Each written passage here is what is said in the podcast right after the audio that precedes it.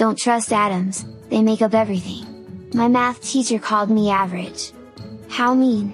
My first job was working in an orange juice factory, but I got canned, couldn't concentrate. Most people are shocked when they find out how bad I am as an electrician.